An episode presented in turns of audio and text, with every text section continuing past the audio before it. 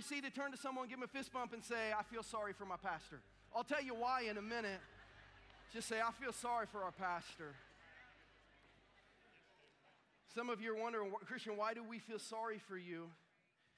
I am officiating an outdoor wedding today at 4:30 p.m. on the roof of a building in downtown Lee Summit because I think we want to get as close to the sun as possible. So pray for me because the weather guy said last night the heat index would be between 115 and 120. So um, here's what you need to know if I survive it, we're going to have church next week. And like I've been telling you, um, next week we go to three service times. See that transition? That was, that was pretty smooth, right? So next week we have three, three service times. Next week our services are 8, 9.30, and 11. It'll remain that way for the fall. So don't show up at 8.30. You'll be either really late or really early uh, for a service next week. We also next week will be kicking off our fall week of prayer. Uh, our two favorite weeks of the year at Journey are, are weeks of prayer. We'll pray every morning from 6 a.m. to 7 a.m. right here in this auditorium, or you might catch us online if you have to travel and can't be here. Uh, but I really hope you will take time to start the fall season of your life by just giving an hour five days of your week, uh, Monday through Friday, an hour on Saturday. That'll be 9 to 10 a.m. to prayer. Uh, I think it could make all the difference in the world in how you feel about what you're facing and in how God is working in what you're facing if you'll come pray with us or if you'll join us online. Um, if you have your Bibles today, we're in Matthew chapter 27. If you want to go ahead and turn there, we're in the fifth week of a series called It Is Finished. We are marching through the last five days of Jesus' life as he marches to the cross, into the grave, and out of the tomb and resurrection. We're also marching towards the end of the book of Matthew um, as we kind of move through three years of teaching in the Gospel of Matthew. And just to kind of place you into Passion Week, here's what you need to understand the last three messages have been on Thursday night. So we started Thursday evening at about sundown with the Passover dinner, Jesus and his disciples. We ended last week, Friday morning, as the sun was coming up. And today and for the next couple weeks, we'll literally be living on Good Friday morning. Today, we'll be moving, beginning to move through the 12 hours between sunrise on Friday and sunset on Friday. And it's interesting because Matthew tells us as much about this time as anybody tells us about this time. This 12 hours of daylight on what we call Good Friday. From the time the sun came up the day Jesus was crucified till the time Jesus was buried, about a 12 hour period, Matthew gives us 61 verses. Mark only 47. John only 55. Luke gives us one more at 62. Matthew has as much to say about this 12 hour block of time that we call Good Friday as any one of the authors in Scripture. Today, we're just going to focus on the first three hours of that day. So we're going to hang out not as much with Jesus as we are with the people who surround the story of Jesus we're going to be in three hours of time from 6 a.m. to 9 a.m. We're going to be looking at three scenes of Good Friday morning that are all represented by three people. And I think these three people and these three scenes have the opportunity to teach us three big faith lessons. So as we jump in today, the first scene that we're going to see, scene one, I'm just going to call Judas's death. Matthew's going to give us a very unique perspective, different than Mark, Luke, and John about what happened to Judas. We spent an entire message on him a few weeks ago.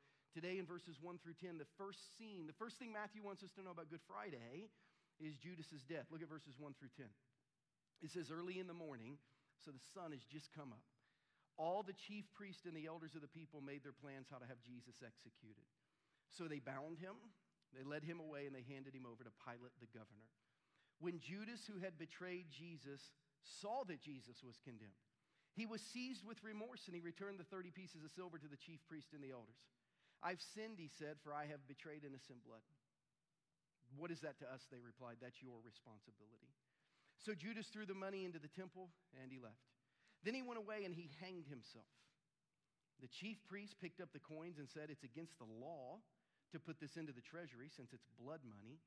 So they decided to use the money to buy the potter's field as a burial place for foreigners. That's why it's been called the field of blood to this day. Then what was spoken by Jeremiah the prophet was fulfilled. They took the 30 pieces of silver, the price set on him by the people of Israel, and they used them to buy the potter's field as the Lord commanded me. Here's what you need to understand about Judas's death Judas went to the wrong place with the wrong motives to find forgiveness. He found himself in a moment of time where he felt bad about doing bad. And he wanted forgiveness. He wanted absolution. He wanted someone to tell him that he was forgiven. He wanted someone to tell him that he'd be okay. He wanted someone to reconnect him to a God that he had turned against. So we find that he went to the wrong place with the wrong motives because he was looking for forgiveness. He went to the temple which up until that time had been the physical representation of God's presence on planet Earth. He thought the temple is a place where I will find forgiveness. And at the temple, he went to the priest because the priests were the mediators between the people and God. You literally would bring your offering to the priest and you would say, Please ask God to forgive me. And that's how you would be forgiven. And he went to the elders because the elders were the people who represented God's direction, God's rule, God's reign to the people of Israel. But he went with the motive that he would figure out how to fix what he had done wrong. He went to the wrong place with the wrong motives and thought, I feel bad about doing bad. I have to fix this. And what's really interesting is Judas gives us a perfect picture of religion and how it is so different from Christianity. See, religion is humanity's attempt to work their way to God. I feel bad about doing bad, so I have to do something to make it right. Judas's motive was I have to do something now to right this wrong. I have to fix what I have broken. This is religion. More than a dozen major world religions that all work this way. Humanity figures out how to work their way to God. Christianity is the one that's different. Because Christianity is not humanity's attempt, it's humanity's acceptance of Jesus as king because of what he has done to connect us to God. Christianity is the only religion that said, I have broken this and I cannot fix this. But Jesus did, and he offers me what he has done. It's where religion and Christianity become two totally different things. So Judas thought, I've broken this, I've got to fix it. So I'll go to the temple because the temple represents God, and I'll go to the priest because the priest represents me before God, and I'll go to the elders because the elders are the one who gives God's direction, and I will figure out how to fix this what he had missed over three years of teaching, more than a thousand consecutive days with Jesus, was Jesus saying stuff like, I am the new temple. The temple only represented God, I am God. Jesus would say, I am the priest who will connect you to God. The priests were only a picture of what the Messiah would ultimately do. Jesus would say, I am the ruling elder. I am the one who speaks on behalf of God as his lawgiver and his judge and his king. And Jesus would say, I am the only one who can fix what you did wrong. Come to me. Knowing these lessons of Jesus over the prior three years, Judas had the opportunity to run to Jesus in total surrender or to run to the temple, priest, elders in total self righteousness and say, I have to fix for this. Uh, I have to fix this. I've taken some money to do something wrong. Now I need to give some money back to do something right. And we see the chief priest say, Oh, we like we can't take that. They said in verse 6 it would be against the law for us to take the money that you have given and like put it in the offering. These priests who were in the midst of killing God's son now cared about respecting God. Oh, we can't do that. It would, it would be wrong for us spiritually to do something that's against the law. Never mind that we're going to get ready to kill God's son. It would be wrong for us. They, they wanted to have a moral superiority, and look what they did. They said, We can't take it into the temple, but we can give it to a good cause. Another thing that makes me feel really, really good. Not only can I have moral superiority over most, I try to follow the Bible, I can serve the poor more than most. And that also makes me feel really, really good. So they're like, we can't take this money, it's blood money. So here's what we do we'll donate it to a really good cause so everyone says those are really good people. We find in the church, and we find in the history of Christianity, that it is so possible sometimes to get wrapped up in how serving the poor makes us feel, that that makes us feel more righteous than spending time with Jesus. Which is why Jesus, a couple weeks ago, when his feet were anointed with oil, and Judas was like, Why would we not give that money to the poor? Jesus like, Wait a minute, you're always going to have the poor with you. Serving the poor is not as important as sitting with me. Now, serving the poor feels better. Like for those of you who maybe got to participate last night in our back to school rally at Lee Summit North in a 147 degree inferno, giving kids backpacks who all weren't melting to the pavement. It feels better to spend two or three hours serving people sometimes than it does spending 20 or 30 minutes reading the last few chapters of Jeremiah. Feels better to serve. But Jesus said Mary's doing what's important. The most important thing is sitting with Jesus. Because if you sit with Jesus, the result will be that you always serve people. But if you let your religion become serving people instead of sitting with Jesus, you can very quickly kind of evolve into this heart of Judas. So we see the moral superiority. These chief priests had just sentenced the Messiah to death. But they were like, we want to honor, the, we, we want to follow the Bible, and, you know, we want to help the poor. And it's like, you've created this thing that you feel like makes you spiritual, but you've just decided to kill Jesus. When we look at the big picture of Judas's death, I think we can really learn two things about our own faith picture. Letter A, I think we can remember that it was our sin that caused the death of Jesus as much as Judas's. Like sometimes we look at the, him and we think, how dare him? But it's our sin as much as Judas's that killed Jesus. Isaiah 53 5 says this He was pierced because Judas turned him in. Is that what it says? No. He was pierced for our transgressions. He's crucified because we're sinners. He was crushed because Judas sold him. Is that what it says? No, he's crushed for our iniquities. The punishment that brought us peace was on him, and by his wounds we are healed. He wasn't just crucified. Listen, Jesus wasn't just crucified because Judas messed up. He was crucified because we messed up. He's crucified because I messed up. He's crucified because you messed up. Isaiah 53 5 says he was crucified because I am a sinner who needs forgiveness, not because Judas sold him for 30 pieces of silver. So when we look at the end of Judas's life, we remember spiritually, I certainly am no better than Judas. And we remember, letter B, if it wasn't for Jesus, we would all die as spiritual foreigners. Verse 7 says they bought a field that they decided to bury foreigners in. They bought a field to bury people who were not connected to God through their earthly lineage, who weren't Jews. What we need to understand is none of us were born connected to God.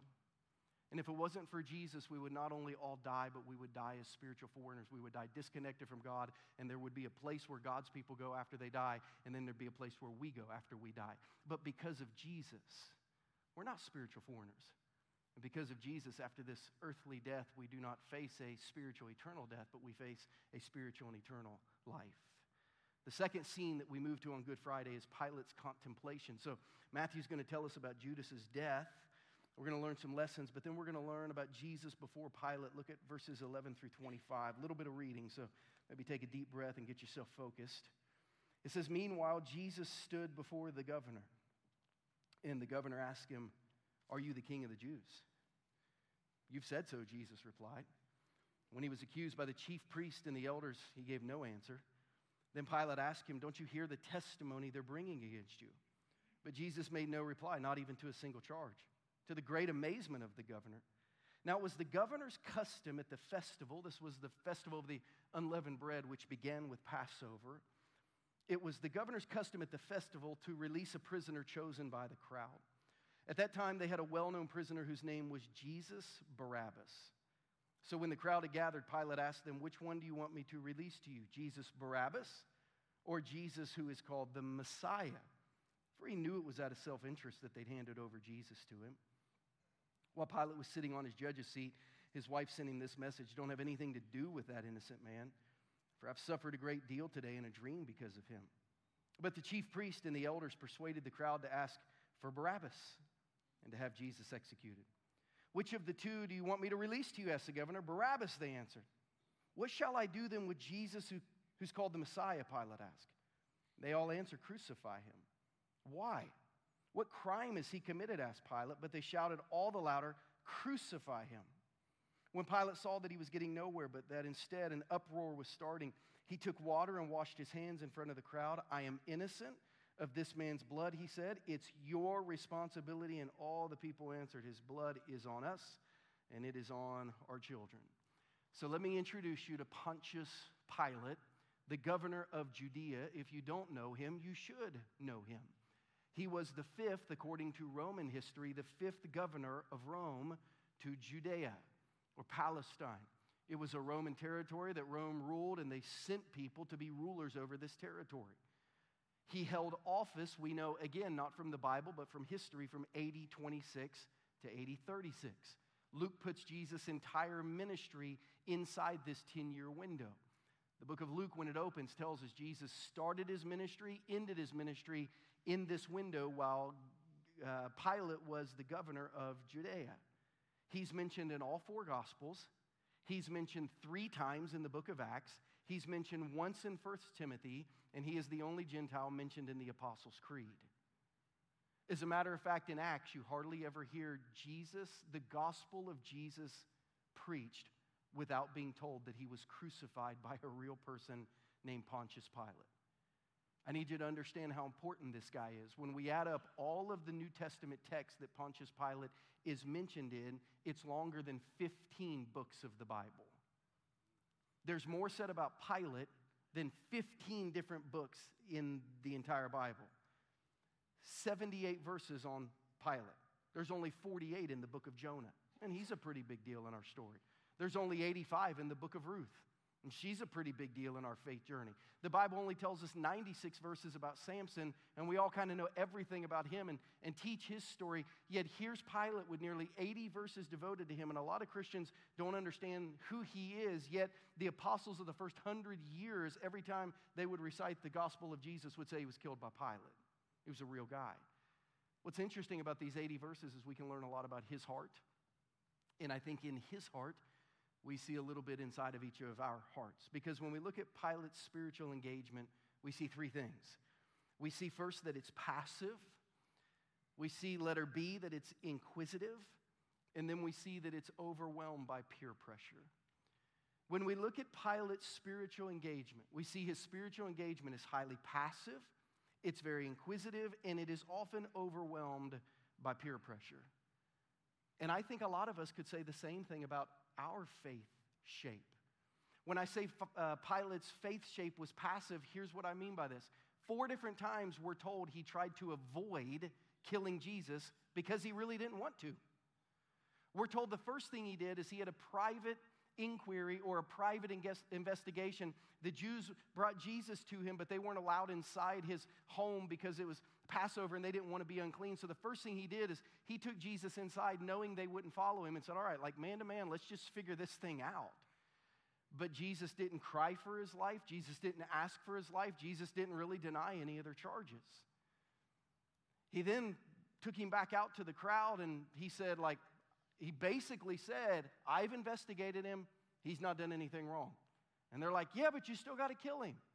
And he's like, Really? That's Herod's decision. So we learn in another gospel that he didn't send him to Herod and thought maybe Herod can figure this out. It says that Herod had always wanted to meet Jesus because he hoped to see him do some kind of miracle, talk to Jesus a little bit. When Jesus wouldn't do a miracle, he sent him back to Pilate, said, He's your problem now. Pilate still didn't see any reason to kill him, so he had him flogged, he had him beaten. They dressed him up as a king. He thought humiliation would be enough, and he brought him out to the people and said, like, here, like, I punished this guy, but there's no need to kill him.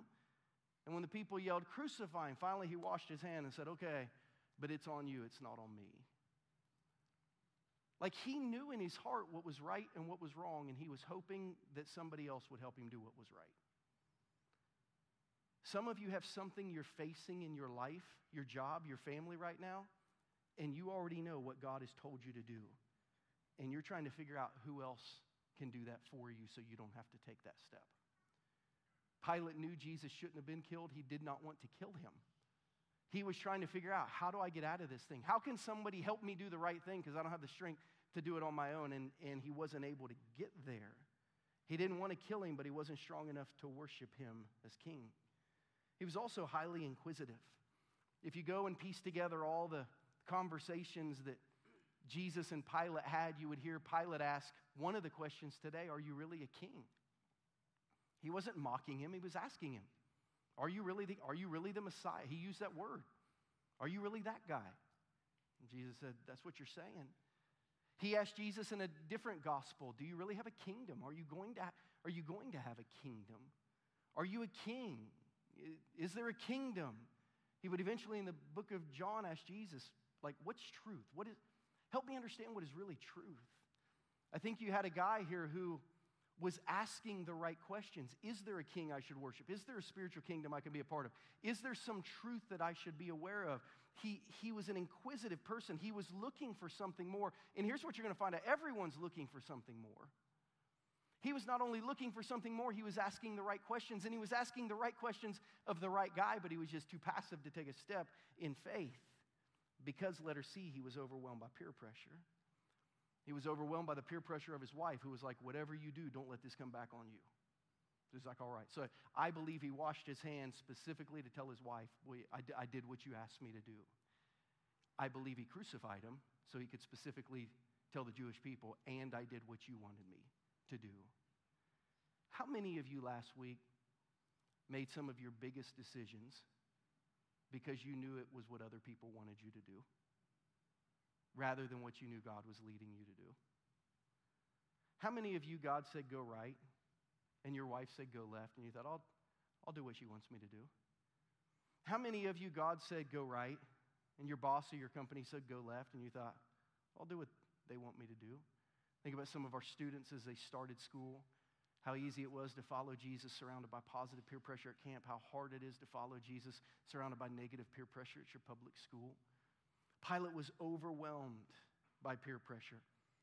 And he also knew he could get in trouble. Pilate had a kind of a turbulent history with the Jews.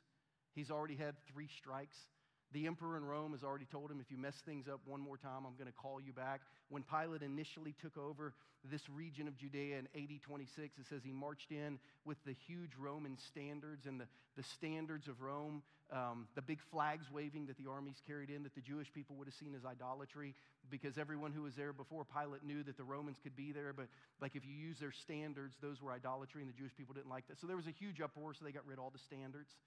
And then he later would make a bunch of gold shields according to antiquities. And on the gold shields, he would put the image of the emperor kind of as a gift to the emperor. But the Jews were like, that also looks like an idol. We're not allowed to make idols. They'd go nuts. At that point, the emperor actually wrote a letter to Pilate that's preserved in history that says, like, stop making the Jews mad or I'm going to pull you home. Later, there was some kind of uprising where we know from history that Pilate took some of his people and he disguised them as Jewish peasants and had them start a revolt and kind of kill other Jewish peasants. Jesus actually spoke about this when he talked about when Pilate mixed the blood of the Galileans because of some of the sacrifices. So, like, Pilate was on thin ice. And Pilate knew when the Jews came and said, like, this guy's declaring himself to be Caesar, you are no friend of Caesar's if you let him live.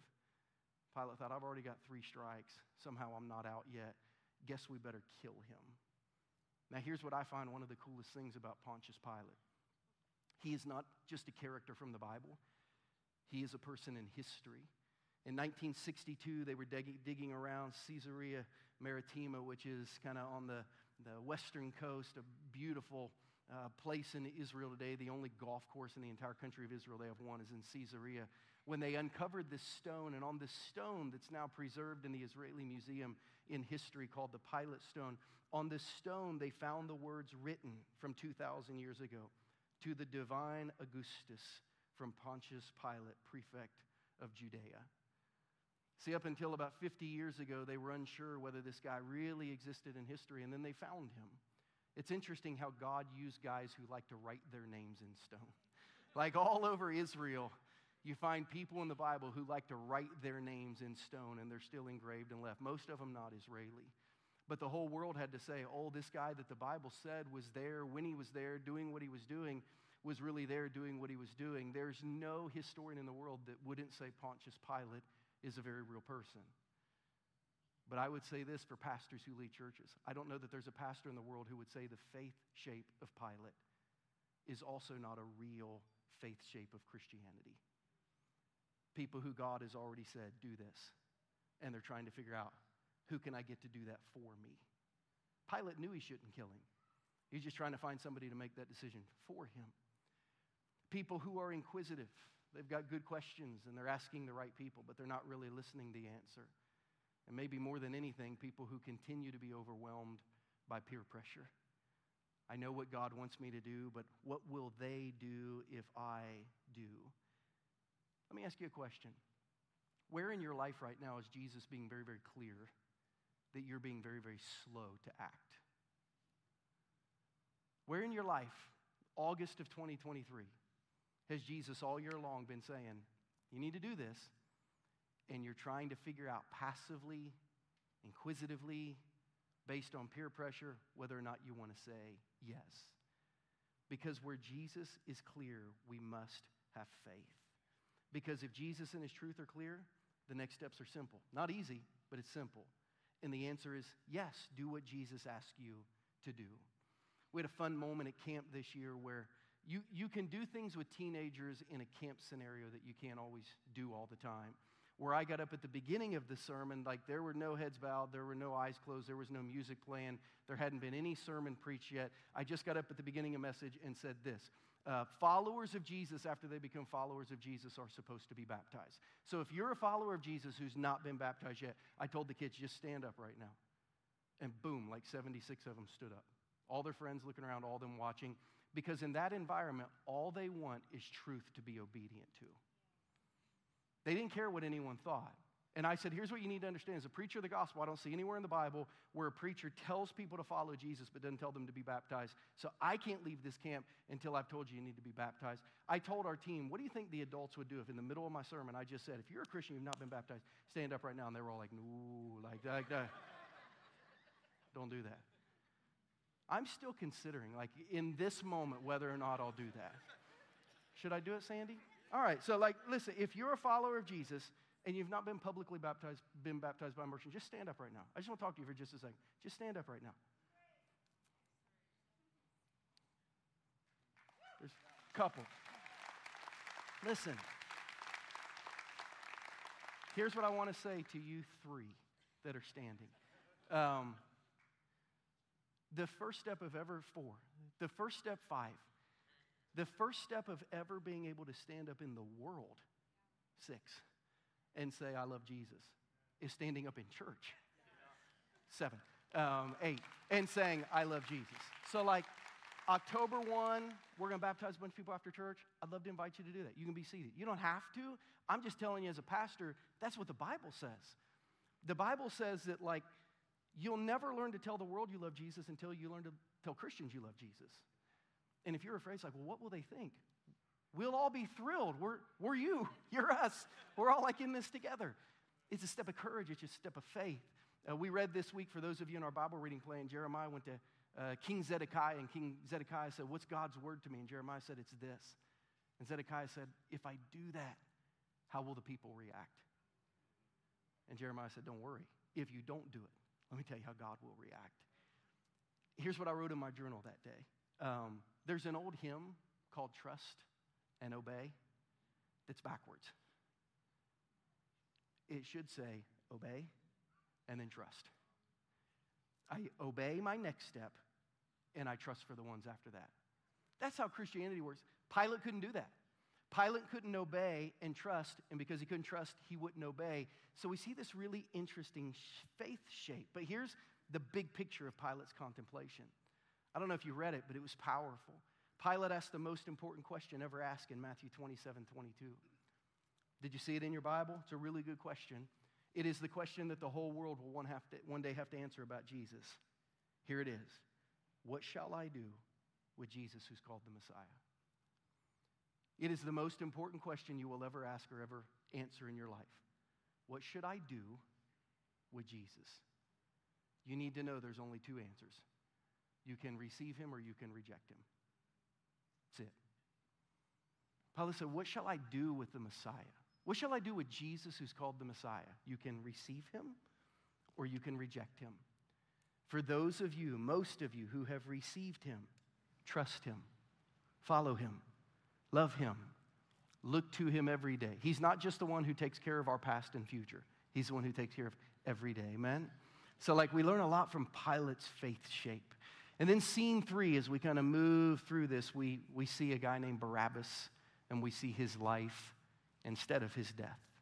We see Barabbas' life, only one verse.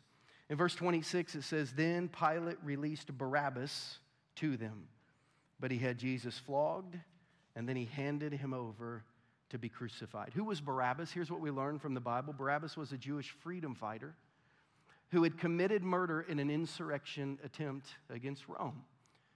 It's interesting, Matthew is the only one, and some of you have never heard him called Jesus Barabbas before. Matthew's the only one who uses that terminology. It probably from Pilate was a play on words. The word Jesus was Yeshua, it meant Savior. Pilate was literally saying, Do you want a Savior named Barabbas? who killed one trying to overthrow Rome? And then he used Old Testament terminology. Or do you want a Savior who says he's the Messiah? Do you want a Savior named Barabbas who tried to overthrow Rome? Or do you want a Savior named Jesus? Can I ask you a question? um, what are the names of your other saviors? Like a savior named Jesus. Remember, we talked about trust, hope, affection, security, priority, worth. You savior named Jesus. What are your other saviors named? Money, power, influence, friendships, family, health. You Savior named Jesus, and then you have these other Saviors in your life. You also place all the security of your heart in them. What are their names? One was named Barabbas. It's interesting, Pilate's plan, his last passive plan, was there's no way the people will ask for Barabbas.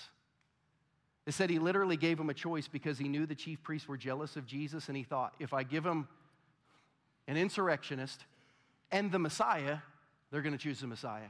It was his last ditch effort not to have to kill Jesus. And the chief priest stirred up the crowd, like, ask for Barabbas. Ask for, so they asked for Barabbas. And Barabbas goes free. What's interesting when we look at his life, I don't know that there's anyone in Scripture that looks more like us than Barabbas.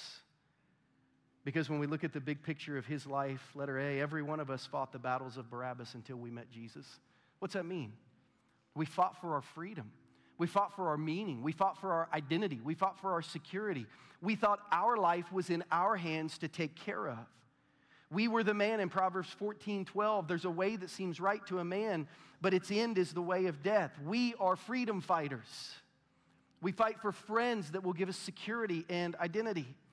We fight for a status that will give us security and identity. We fight for money that will give us security and identity. We fight for power that will give us security and identity. We fight for intelligence that will give us security and identity. We fight for a career that will give us security and identity. These are all the areas mentioned by Solomon in Ecclesiastes when he said, I tried to figure out if my Savior was going to be the Messiah or if my Savior was going to be myself. So here's all the areas that I dug into to figure out if they could be my Savior. And he got to the end of his book and he said, Every Savior I tried, but the Messiah ultimately fails me. So I need a Savior named Jesus. We have, for many Christians in the room, we have a Savior named Jesus. Some of you also have some other Saviors you put way too much security and identity in. We're freedom fighters. And every day we fight for what's ours when Jesus says surrender. Just surrender to me. We also, let her be, every one of us, like Barabbas, we had Jesus die on our cross. It's interesting that the morning Jesus was crucified, they already had three crosses made because they had three people who were supposed to die. And there's probably very little doubt that Jesus died on a cross that had Barabbas' name on it. Here's what you and I need to understand because we were born sinful and spent our life running from God rather than running to God, we have a cross with our name on it. But when we come to faith in Jesus, Jesus lets us, like Barabbas, walk away. He lays down on our cross, He dies our death, He pays for our sin, and we go free. Naturally, if left to ourselves, we are far more like Judas and Pilate and Barabbas than Jesus. But because of Jesus. Turn to somebody and say, Because of Jesus. Because of Jesus, we've been changed. And when we find in us a little bit of Judas and a little bit of Pilate and a lot of Barabbas, when we find them in us, we choose faith in Jesus. As you've listened today, scene one, Judas, scene two, Pilate, scene three, Barabbas. What has God said to your heart about your walk with Jesus? What do you need to do to respond? Our prayer questions will kind of roll on the screen to just give you a moment to read and reflect and pray.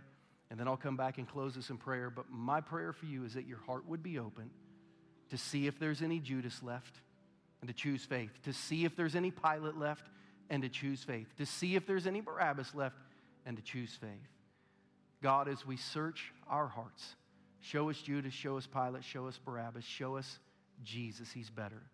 And let us choose faith in Jesus' name. Amen.